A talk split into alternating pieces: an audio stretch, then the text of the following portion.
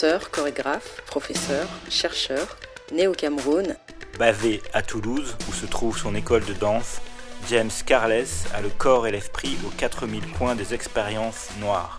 Afro-européen, panafricain, du hip-hop au modern jazz, au travail de Catherine Denham, Pearl Primus et Alvin Ailey. Il fouille, creuse, à travers ses œuvres, ses interprétations et à travers son propre festival Danse des continents noirs, formulant et revendiquant la danse noire telle que Patrick Acconi l'a conceptualisée. On l'avait rencontré initialement pour parler de Coupé décalé, son œuvre actuelle en deux parties.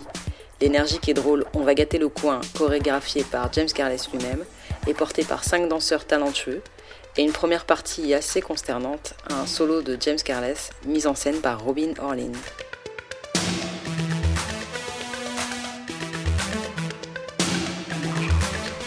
Finalement, on a parlé d'Afrique, de Caraïbes, de répression en pays bamileke et Bassa, d'esclavage, de mémoire et de ce que les corps portent en eux, et de reconnexion des expériences noires.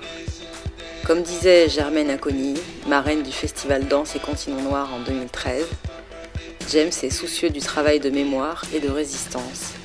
Allez, la preuve en palabre autour d'une table. J'ai fait du hip-hop sans le savoir parce que j'imitais John Travolta. Il fait du hip-hop dans, dans Saturday Night. C'est disco certes, mais elle est pas, il fait du locking à sa manière. C'est pas du vrai locking, mais il fait du locking. Donc je dirais que j'ai connu la danse avant, mais je n'ai pas associé la danse à la musique. J'ai connu la musique. Et après, j'ai vu une autre forme de danse, enfin, la danse authentique finalement. All right, y'all. Here we go. Moi, j'ai connu le hip-hop en 78, donc avant, d'arriver ici. Comme ça, au Cameroun, j'ai commencé à apprendre le rap en fait. les premiers sons euh, de breakbeat euh, avec ce qu'on appelle après le rap, c'était en 78. Quand je suis arrivé en France, je connaissais déjà le hip-hop en fait. C'est avec le hip-hop, parce qu'on dit que ça vient des quartiers, mais ce sont les fils de diplomates, de commerçants, médecins en fait, qui ont fait véhiculer cette culture au départ. Que ça, venait des familles, des enfants qui voyageaient, des parents qui voyageaient. Même si parfois ils habitaient dans des quartiers, ils venaient quand même d'un environnement euh, très universitaire. Quand j'ai commencé, j'ai commencé à imiter les chanteurs, donc je faisais du rap. Après j'ai chanté et dansé en même temps. Et puis après c'est plus tard, quand c'est 89, que ça n'a été que la danse. Jusqu'à ce moment-là, je faisais les deux. Je dansais, je chantais. Ou je faisais les deux, mais c'était plutôt la dominante, c'était le chant. La danse, elle était là, mais j'avais pas, j'avais pas, j'avais pas nommé ça en fait. C'est en arrivant, je sais pas si c'est parce que du coup j'avais plus les instruments, je connaissais pas les cours, je sais pas, je sais pas. Mais après, euh, j'ai sympathisé avec des copains qui étaient plutôt dans l'hip-hop tous. Euh, c'était aussi pareil, 90% hein, noirs et, arabes et portugais. Il y avait des blancs, les blancs c'était les portugais. C'était une communauté qui était plutôt sociale pour raison économique, je pense. Plus économique que culturelle les Portugais, euh, les Noirs, les Arabes, euh, le point commun c'était social, la situation sociale. Mais je pense qu'à mon départ, c'est la musique qui m'a amené à la danse.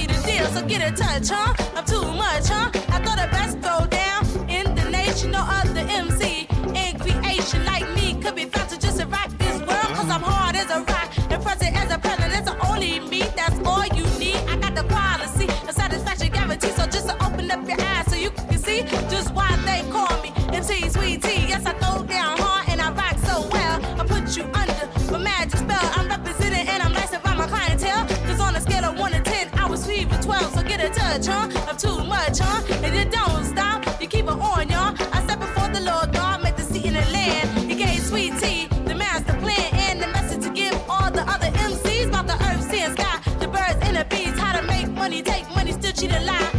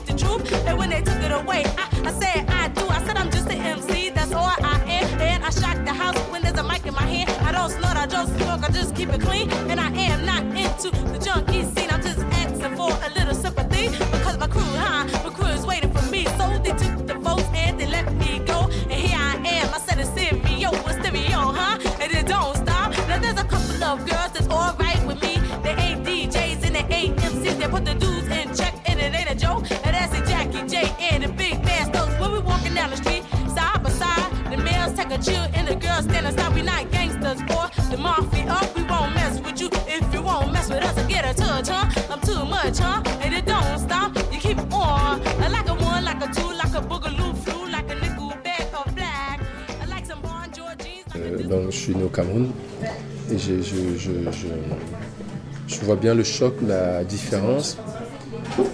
Je vois ce que j'ai appris au Cameroun. En fait, euh, c'est ce que je suis arrivé en cinquième. Et euh, en primaire, euh, jusqu'au CM2. euh, et je sais pas pourquoi, gamin, ça m'a touché, ça m'a, d'une violence. Euh, je comprenais pas que l'histoire euh, du Cameroun commence euh, avec euh, l'arrivée des, Blancs. C'était- ça en fait. Et avant, c'était dans les bouquins, c'est ce qu'on apprenait. Avant, on n'avait- pas d'histoire, on était des animaux. C'est ce que tu apprends gamin, tu, vois. Et, donc tu portes un truc, moi je me souviens, enfin CE2, CM1, euh, CM2, j'étais... en plus, tu arrives en France après, et déjà, je trouvais pas ça normal. Je me disais, mais c'est quoi ce truc enfin, Avant, on on n'avait pas d'histoire, on n'était rien. Et puis après, euh, les Blancs sont arrivés, et du coup, notre histoire a commencé. c'est ce qu'on apprenait, c'est mes bouquins. J'ai gardé les bouquins. J'ai gardé les bouquins. Tout ça, ça m'est resté. Ça m'est resté. C'est devenu une espèce de complexe. Et d'un complexe, c'est devenu une espèce de questionnement. Et du questionnement, en fait, c'est ça qui m'amène à tout ce que je fais aujourd'hui. Mais c'est né d'un complexe, en fait. Nos préoccupations sont, sont très similaires, avec des entrées différentes, mais ce sont mes préoccupations, c'est la reconnexion. Je crois, je crois beaucoup au remembrement, ce que j'appelle. Il faut remembrer sur l'histoire euh, qu'on a cru cloisonner différentes, mais qui sont similaires. Parce qu'on n'a pas cette vision-là. C'était comme ça dans les années 30, 40, 50, jusqu'au- ju- ju- jusqu'aux années 60. Il y avait ce désir que, que l'information circule et qu'on soit moins ce que je considère en errance. En fait. Moi, le projet est venu parce que je.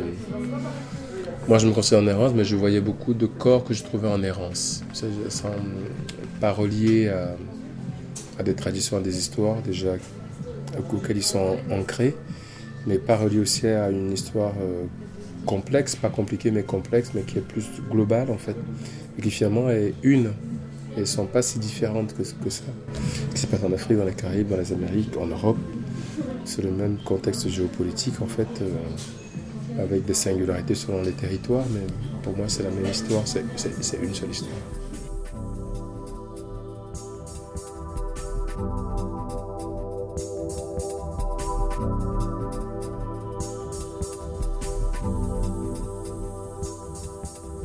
Les Afro-Américains ont une force de lutte, ils ont une histoire singulière qui est devenue une espèce de modèle, mais qui a aussi énormément influencé la planète entière. C'est-à-dire on est tous, euh, je sais pas, je pense qu'on a peut-être de la même génération, mais moi je me souviens gamin, enfin jeune, ado, c'était plus facile pour moi de me faire passer pour un Américain que de me faire passer pour un Africain. C'est-à-dire que c'était euh, parce que c'était l'image positive du noir. Et en fait, bon, comme j'ai vécu quand même aux États-Unis aussi, je, pas qu'à New York, j'étais vraiment au Middle West, dans le sud, parce que quand je faisais, je faisais des études d'agro, et donc j'avais aussi la possibilité de faire des, des, des échanges de quatre mois. Euh, donc j'étais vraiment dans des endroits, c'était là, c'est vraiment la, la culture rurale, euh, américaine, euh, vivant dans une famille blanche de classe moyenne, et puis une famille blanche de classe aisée. J'étais- chez Pionnière, enfin Pionnière, plutôt les semences en fait, Pionnière. Et euh, donc j'étais dans un bled. euh, C'était encore très ségrégué, je parle ça en années- années 90, hein, euh, début 90, très très ségrégué encore. Et ils m'ont reçu parce que j'étais un Afro-French. Et je me souviens quand ils partaient, que je devais rester à la maison le week-end, ils téléphonaient aux voisins. C'était- une petite ville, c'était une toute petite ville américaine. Pour prévenir qu'il s'ils voyaient un noir dans la rue, parce qu'il n'y en avait pas, dans ce quartier-là, euh, il fallait faire attention parce que c'était un nom français, voilà, il fallait pas. Voilà. Il me rassurait en disant tu peux te prendre notre voiture, tu peux sortir. On a, prévenu la communauté qu'il t'arrivait rien. Voilà. N'empêchait quand même qu'ils ne prévenaient pas les flics et que donc quand les flics me voyaient dans la voiture, c'était un 4x4, parce que c'est des familles jeunes, ils m'arrêtaient. Et au lieu de m'arrêter simplement, ils m'arrêtaient sorti, mais me braquaient un flingue quand même. Il fallait que je lève la main. Je ne savais pas comment ça marchait, demande mes, papiers, enfin, j'ai failli me faire tuer parce que j'avais si tu mets tes papiers là, je je me suis vu partir. Et euh, bon, des expériences. Et en même temps, à côté, tu vois, dans les villes à côté, c'était pas là, c'est vraiment sé- ségrégué. Tu avais le quartier noir, bon, je connais bien le Cameroun, enfin, je du Cameroun, je connais New Bell, c'est vraiment ce qu'on appelle, les- des quartiers euh, qui étaient similaires, c'est-à-dire des maisons en, bois, euh, pourries, en tôle, euh, les mêmes types, de corps, mais des corps très chargés. J'ai vu des gens danser, parce que du coup je me faufilais, mais ils voyaient bien que je n'étais pas, de là. Je n'ai pas pu rester des heures parce que c'était pas mon nu, c'était pas moi, tu vois. On n'avait que la même couleur de peau, point. Et euh, donc je pense qu'ils toléraient ça. Mais au bout d'un moment, ils se rendaient bien compte, ça se sent que j'étais pas de là. Je partais. Mais euh, c'est là où tu sens euh, les corps, la force dans les corps, euh, cette force, cette puissance, cette tension, cette agressivité contenue qui peut à tout moment te péter à la figure. À tout moment. Et ça, je l'ai pas vraiment. J'ai vu des gens comme, comme, comme ça à New York, mais c'est surtout, c'est surtout dans, dans les terres, en fait, c'est surtout dans les, que j'ai vu ça. Et par contre, ce qui m'a touché, c'est que plus qu'à New York, je l'ai trouvé très africain. Il parlait, il faisait. On regardait, c'était, exactement les mêmes, euh, les mêmes trucs. J'étais, ahuri, ahuri. C'était ahuri. Et pareil, ça fait partie des expériences qui m'ont, qui m'ont bouleversé, qui m'ont fait dire, mais il y a plein de trucs que je retrouve, des trucs. enfin, tout n'est pas, enfin, c'est pas si, c'est pas si cassé que ça. C'est pas si, il y a, y a- y a des trucs qui sont restés, qui sont présents, qui sont plus puissants. Et euh, donc après, j'ai sympathisé avec certaines personnes, pas dans les quartiers, pas, pas dans les quartiers chauds, euh, qui pareil me questionnaient, mais avaient- n'avaient pas le même regard sur moi. Ils n'avaient pas un regard positif sur l'Afrique. Ou alors c'est hum, chez les intellectuels, oui, c'est positif. C'est une, Afrique qui est voilà. Chez, des, la population pas très éduquée, on va dire, scolairement. euh, c'est la jungle, c'est la savane, c'est, les lions, c'est voilà. Euh, et donc, euh, pareil, quand ils me percevaient, ils me percevaient du fait que je faisais des études, je faisais du supérieur, machin. Euh, j'étais pas un vrai Africain. J'étais comme je- la manière dont je parlais anglais, euh, je parlais pas comme eux, voilà. Euh, forcément, j'étais, un Européen. Et donc, ça me donnait encore une autre place. Même à Londres, j'ai passé quelques temps à Londres et, je me rendais pas compte, en fait, quand je parlais, parce que j'ai- j'ai appris à parler anglais à l'école. Et en Angleterre, en fait, euh, les blancs anglais me renvoyaient toujours que je ne parle pas anglais comme un noir. Mais eux, ils pensaient jamaïcain. C'est après que j'ai compris ils pensaient jamaïcains, nigériens, qui parlent avec, euh, ils ont accent créole, bref, euh, et puis un anglais euh, de résistance qui est, qui est, qui est volontaire, qui est assumé. Et ils me disaient, you're, you're so British. et, euh, mais je ne comprenais pas. Mais c'est plus tard que j'ai compris les enjeux, les machins, les trucs. euh. Puis étant avec les Jamaïcains qui considéraient les Afro-Français comme des brainwashed, euh, c'est comme ça qu'ils nous- qu'ils nous appelaient. Enfin, on était vraiment. On était euh, ouais, des cerveaux lavés, des assimilés, des machins, rien de. aucune machine négritude. Donc il y avait une vraie, un dénigrement. Voilà. euh, du côté euh, afro-anglais. Un vrai dénigrement. Et toutes ces expériences-là, en fait, te bouleversent. Ça te, met en. Ça te rend fragile. Ça te fragilise. Et si tu veux sortir de fragilité, il faut, faut que tu aies des réponses.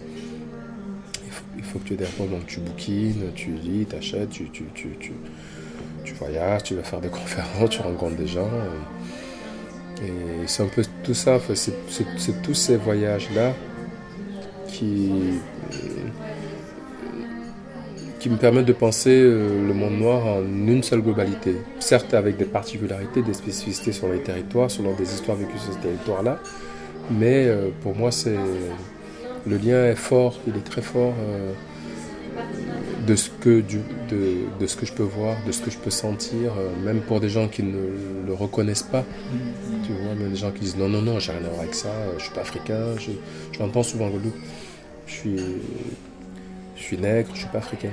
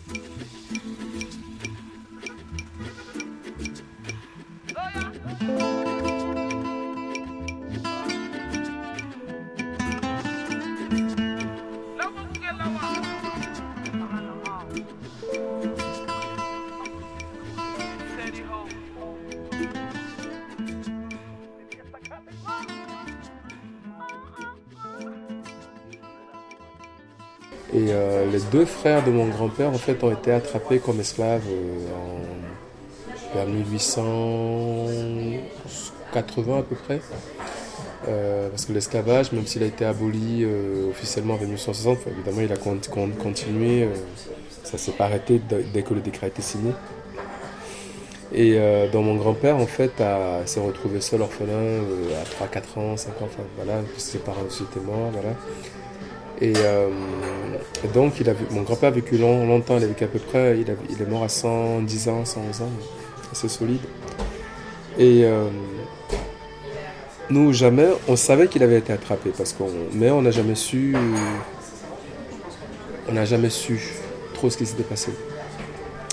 Et là, pendant les, les- les funérailles, donc, euh, donc mon père avait des terres, il, a vendu une partie, il voulait me montrer parce que comme il, pense qu'il est âgé, je me dis bon, on va, on va aller voir les trucs pour savoir exactement la partie que tu as vendue, la partie qui est à toi, pour, voilà, c'est jamais. Donc, comme c'était un truc important, j'ai dit à mon frère, mon petit frère qui est en Allemagne, qui est allemand, qui, m'accompagne, dalala, pour qu'on soit au moins deux, parce que dans ces cas-là, quand t'es seul, euh, c'est compliqué de dire il avait dit ça. Et, euh, et puis sur le chemin du retour, euh, je lui dis mais au fait, tu m'avais dit que tu, nous avais dit que nos deux, euh, enfin que tes deux oncles, dont les femmes grand-père, ont été attrapés comme esclaves. Il me dit mais oui. Je lui dis mais tu sais comment ça s'est passé? Il me dit bah oui, je le sais. Et, je lui fais mais et alors mais ils ont été attrapés où? Il fait bah viens je te montre. Voilà, j'attends 46 ans ça. Je te montre. On a marché quoi? 5 minutes? Même pas. 5 minutes. C'est un endroit que je connaissais très bien.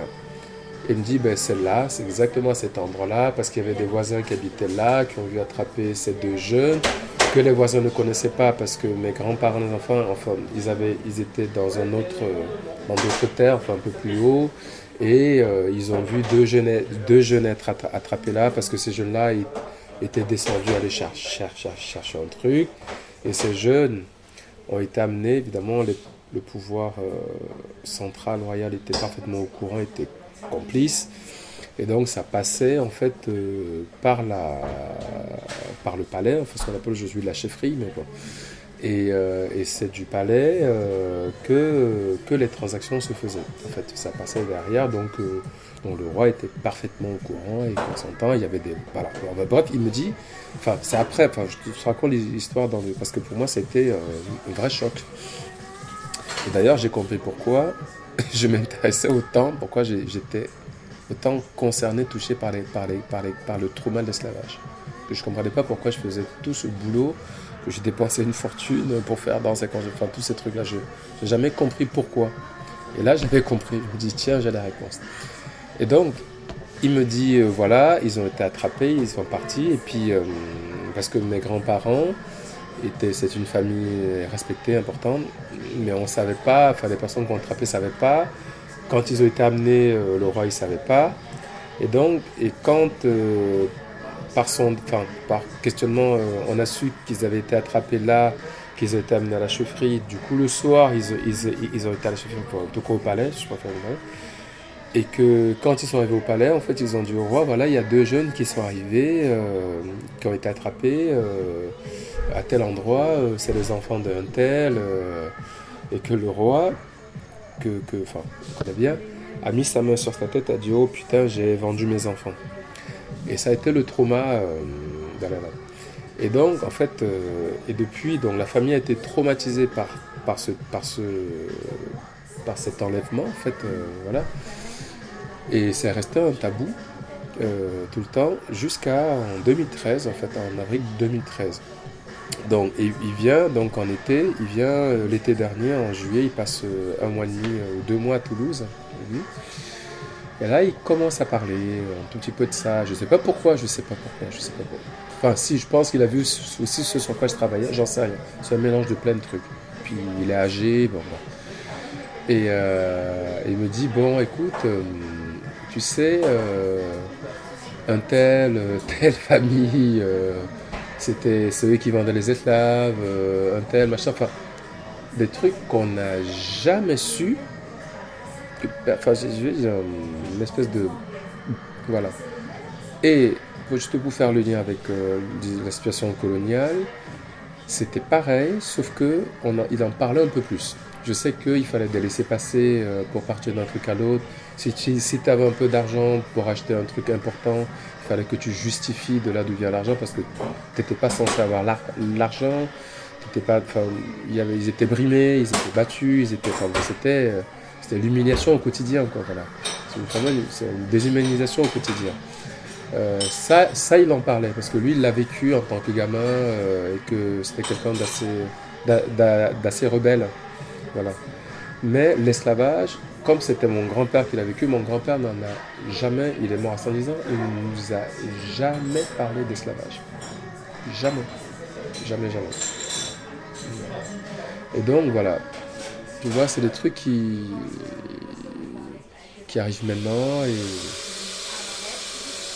c'est, Mais je pense que ça, ça, ça fait un peu boule, boule, boule de neige que du coup, à Paris, à Noël, j'ai rencontré de mes cousins et je lui raconte cette histoire, machin, et puis il se met à rire, Bon, évidemment parce que il savait des choses. Et là, il me dit, mais mon grand-père, c'était un venteur d'esclaves. il se met à rigoler. Et euh, en fait, c'est des trucs que, que, j'ai jamais su. Enfin, mais je pense aussi le jour où, euh, où tout ça va. Je pense aussi qu'on passera un cap. Et que pareil, la, la reconnexion se fera.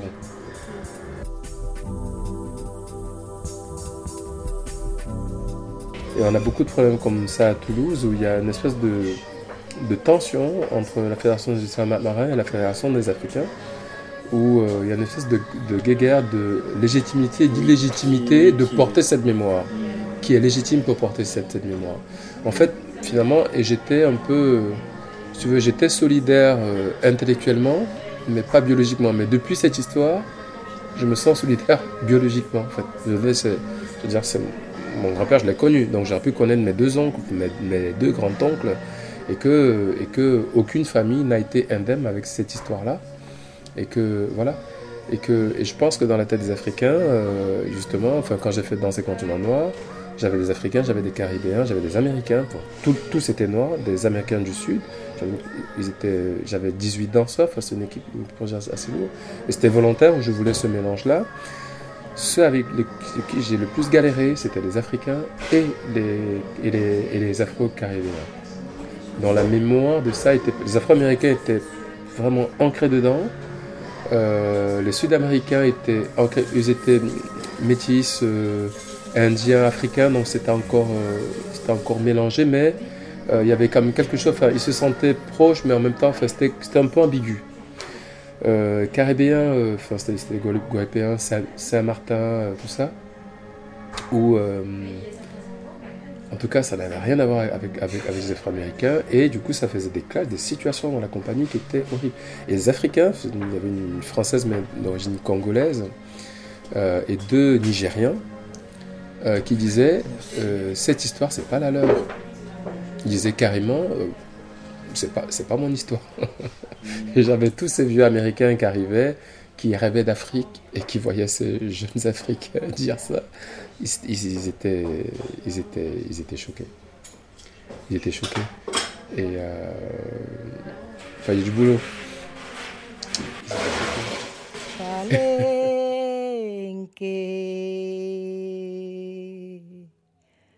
Un rincón de la África en Colombia, donde se refugió el negro. Palenque, un rincón de la África en Colombia donde se refugió el negro. Después de tanto luchar y del arduo trabajo, se ponía a descansar. Después de tanto luchar y del arduo trabajo, se ponía a descansar. El negro cogió el tambo y también el llamado. El negro cogió el tambo y también el llamado. Y en círculo bailaban formando el redondezo. El negro coge el tambo y también el llamado. Y en círculo bailaban formando el redondezo. Descanso para su fatiga, así lo quiso mi Dios. Descanso para su fatiga, así lo quería mi Dios. Tambo, tamborero, el negro le daba el cuero. Ay, tambo, tamborero, el negro le daba el cuero. Qué bonito es tu color, el negro le daba el cuero. Qué bonito es tu color, el negro le daba el cuero. Es más fresco payambo, el negro le daba el cuero. De mucha fuerza y pujanza, el negro le daba el cuero. De mucha fuerza y pujanza, el negro le daba el cuero. Así lo quiso mi Dios, el negro le daba el cuero. Ay, tambo, tamborero, el negro le daba el cuero. Ay, tambo, tamborero, el negro le daba el cuero. Qué bonito es tu color, el negro le daba cuero. Así lo quiso mi Dios, el negro le daba cuero.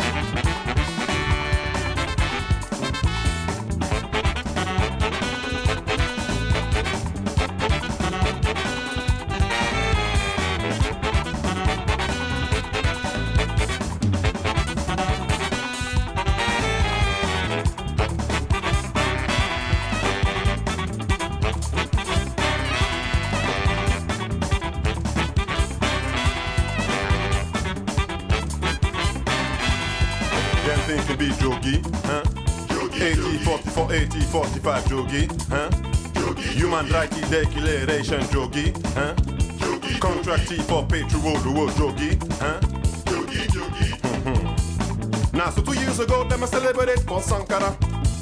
Now so fella they talk in a underground system. Them the right dirty book them a show for YouTube video.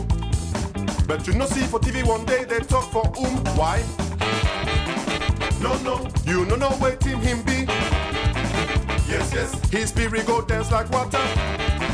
No, no, them go fit say him no right.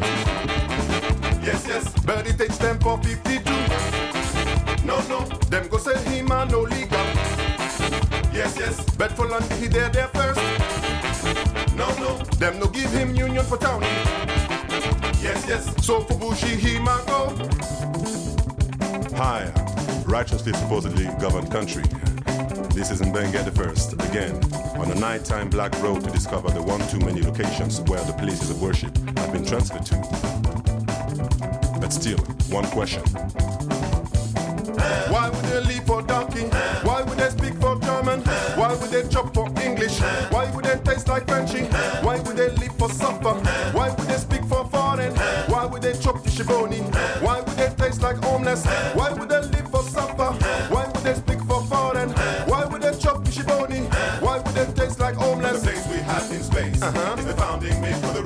So who na say trouble? Don't come So again. who na say trouble? Don't come So again. who na say trouble? Don't come So again. who na say trouble? Don't come So again. who na say trouble?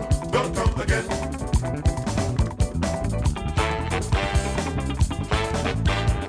So oh, who na say Shut up. Man want to tell you who him be. So oh, who na say Shut up. Man big tight for divide and conquer. Oh, say, shut up, Atiba.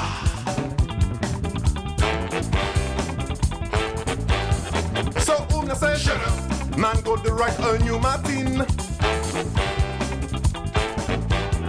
So um, whom say, shut up, man go find a new religion too. Yeah, this is Mbenga the first, at last. I think the spirit of Boom is in control right now, so I'm gonna leave you From now on, stand firm on your jungle electricity. Leap on your voodoo electric ground. Masak has begun the attack.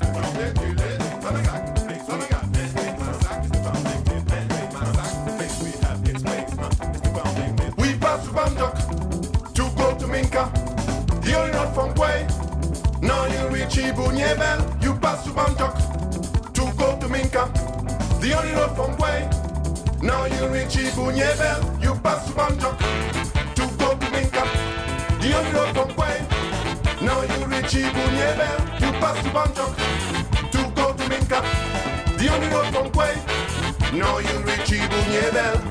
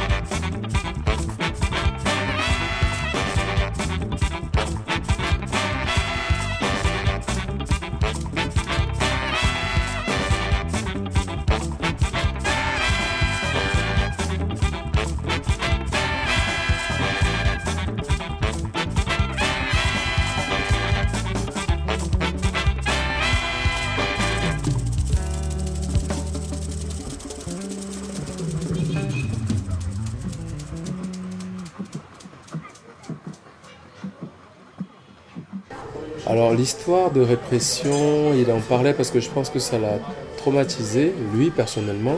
Parce que mon père était commerçant, il été, il pensait qu'il finançait euh, la rébellion. Parce qu'il y avait, il y avait son nom sur les... Alors peut-être qu'il le finançait vraiment, c'était une Rodine dit non, mais enfin il y avait ses noms dans les papiers, donc il a été attrapé.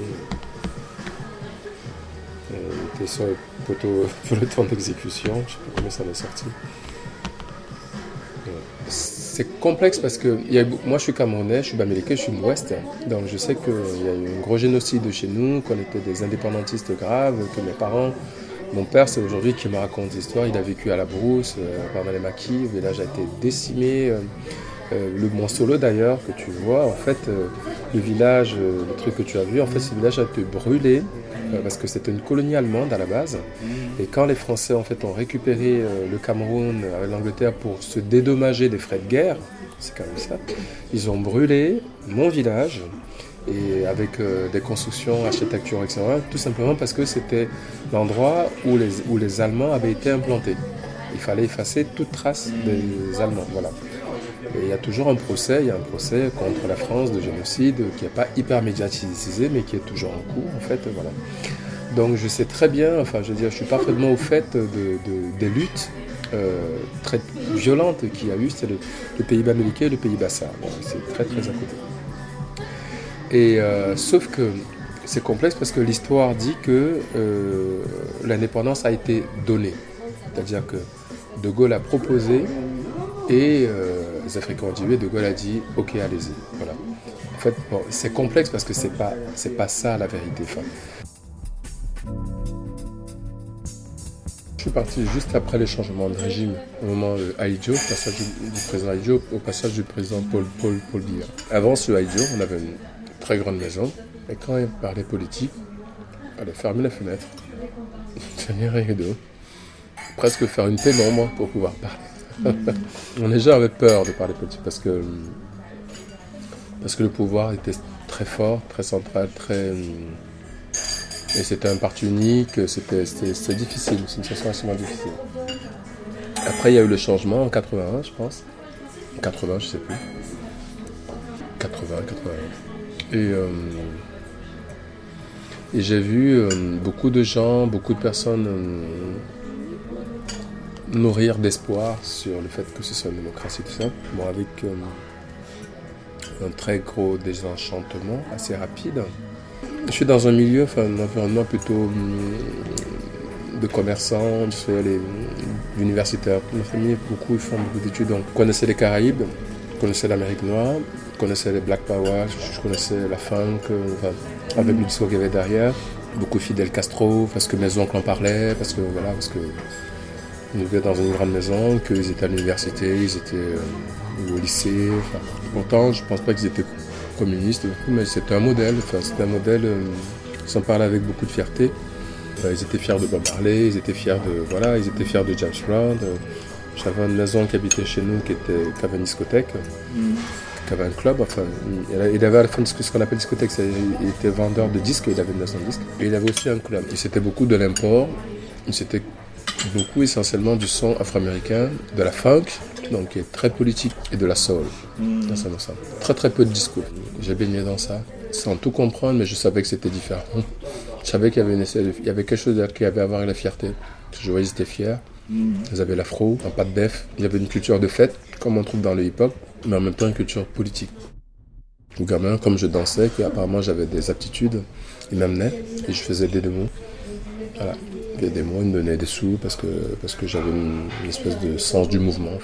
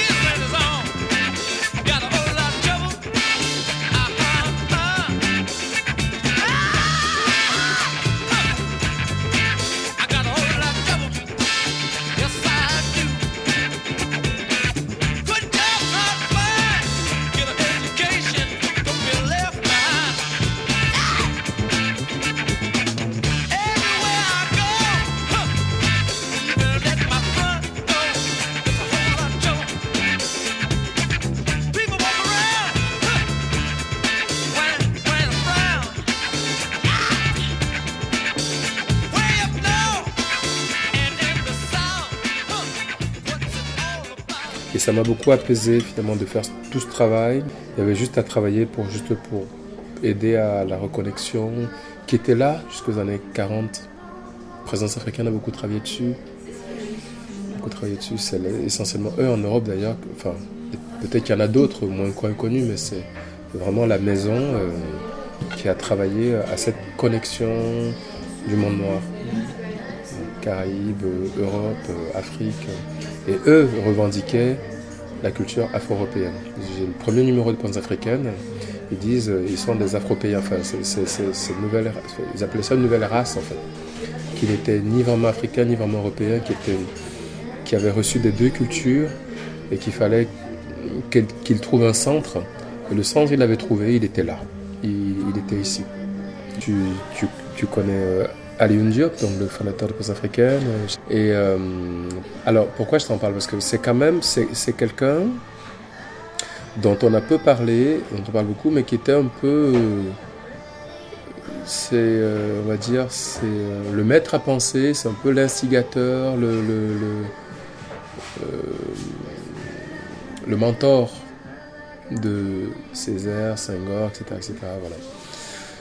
avec une puissance. Alors, je dis ça pourquoi? Parce que ce qu'il disait, ce qu'il écrit, euh, à la fois dans la préface euh, du premier numéro, encore une fois, de parce que là, on trouve énormément de choses. Il dit ce qui manque, je parle en 1948, 47, 48, ce qui manque euh, au peuple noir euh, à cette époque-là, euh, pour lui, euh, c'est d'avoir ses propres moyens de communication, ses propres, vé ses propres véhicules. Le jour où ça viendra, il pensait qu'un jour ça viendrait, on sera dans une autre accélération du temps. Parce que pour lui, ce n'était pas une histoire euh, de, comment dire, de, de défaut de matière. La matière, elle était là. Mais euh, il était conscient de comment le système était structuré et comment les informations ne pouvaient pas circuler dans le système tel, tel qu'il était structuré. Et qu'il était important euh, comment dire, de pouvoir maîtriser, euh, peut-être aussi ça le coup pour lequel ils ont pensé à créer Présence africaine. Encore une fois, moi j'ai le sentiment, euh, m'intéressant beaucoup à cette période, que les visions, les intuitions, les sentiments qu'ils avaient, ne sont pas si, euh, comment dire, si opposés, euh, Senghor, les uns les autres, tout ça, et que c'est des, comment dire, c'est des points de vue qui se complètent et qui sont en train de se réaliser aujourd'hui, grâce à Internet, grâce au numérique. Donc avant, comment les gens faisaient pour... Enfin, l'information était méga putain de contrôlée. Euh, après du coup décalé, j'ai une télévision... Euh, afro-machin de Muret, à côté de Toulouse, qui avait une interview. Je ne savais pas qu'il y avait une télévision. Et après, des vrais journalistes, des vrais, enfin, un vrai truc. euh, Et, euh, tu, regardes, puis tu en as plein. Et euh, c'est-à-dire que Internet, en fait, les gens, on ne sait jamais quand les révolutions se font comme ça. Il y a des trucs qui échappent aux, aux concepteurs. Et ça accélère des mouvements parce que l'information circule très vite et va directement. Je, sens qu'on est dans une accélération euh, particulière. euh, et comme j'ai la chance de rencontrer des gens différents dans un endroit, je sens que, c'est similaire, les préoccupations sont communes, qu'il y a une conscience euh, plus forte et qui va de plus en plus fort. Parce que l'information circule, passe par des canaux où les gens peuvent se connecter directement. Je sens qu'on est dans une accélération.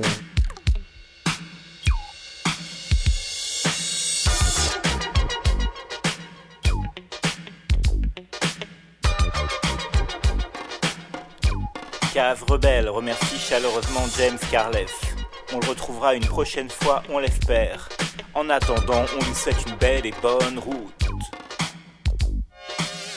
Pendant l'émission, vous avez écouté Vicious Rap de Tanya Winley, Andy Palacio and the Garifuna Collective avec Watina, Manuela Torres, Palenque, un Ricon de Africa, Frank Biong et Massac pour un morceau nommé Oum.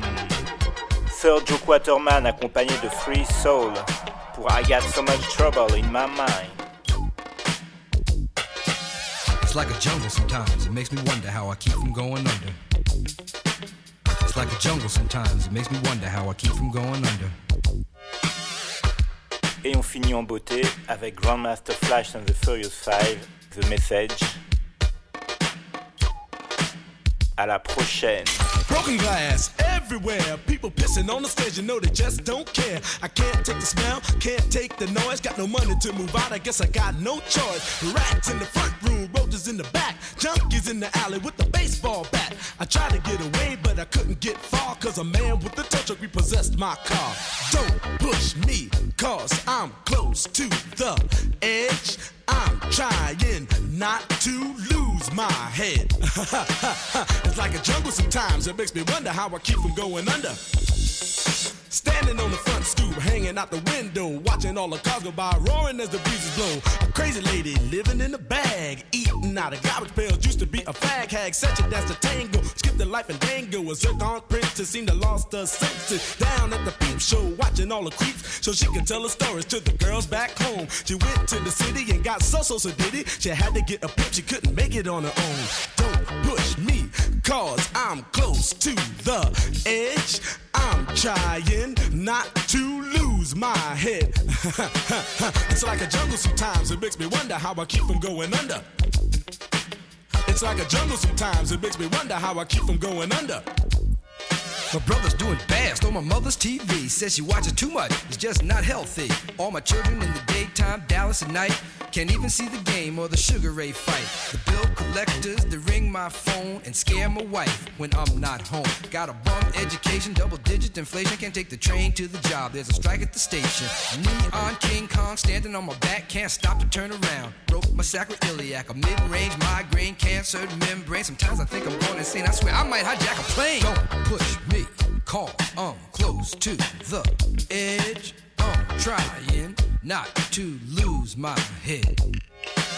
It's like a jungle sometimes, it makes me wonder how I keep from going under. It's like a jungle sometimes, it makes me wonder how I keep from going under.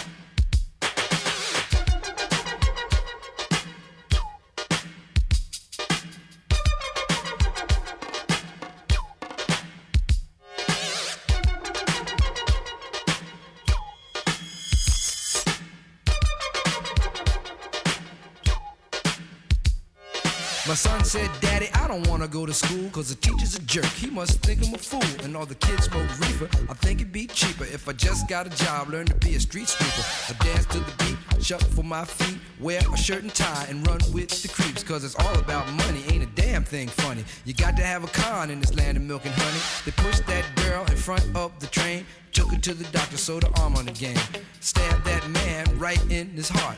Gave him a transplant for a brand new start. I can't walk through the park cause it's crazy after dark. Keep my hand on my gun cause they got me on the run.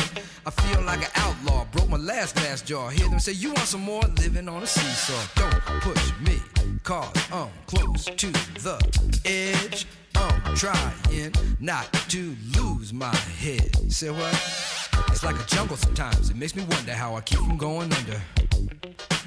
It's like a jungle sometimes. It makes me wonder how I keep from going under. It's like a jungle sometimes. It makes me wonder how I keep from going under. It's like a jungle sometimes. It makes me wonder how I keep from going under.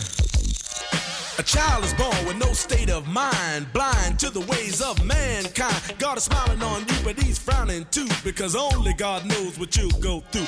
You'll grow in the ghetto, living second rate, and your eyes will sing a song of deep hate. The places you play and where you stay looks like one great big alleyway. You'll admire all the number book takers, thugs, pimps, and pushers, and the big money makers. Driving big cars, spending 20s and 10s, and you wanna grow up to be just like them. Huh. Smugglers, scramblers, burglars, gamblers, pickpocket peddlers, even panhandlers. You say I'm cool, huh, I'm no fool, but then you wind up dropping out of high school. Now you're unemployed, all non-void, walking around like your pretty boy Floyd. Turned stick-up kid, but look what you done did. Got sent up for an eight-year bid. Now your manhood is took and you're a make tag. Spend the next two years as an undercover fag being used and abused to serve like hell. To one day you was found hung dead in a cell. It was plain to see that your life was lost. You was cold and your body swung back and forth. But now your eyes sing the sad, sad song of how you live so fast and die so young. So don't push me, cause I'm close to the edge. I'm trying not to lose my head. it's like a jungle sometimes. It makes me wonder how I keep from going under. it's like a jungle sometimes. It makes me wonder how I keep from going under. Yo, Mel, you see that girl, man? Yeah, man. Yo, that sound like cowboy, man. Cool. Yo, what's up, money? Yo. Hey, where's Field and Raheem, man? They upstairs cooling out. So what's up for the night, y'all? Yo, we can go down to Fever, man. Go check out Junebug, man.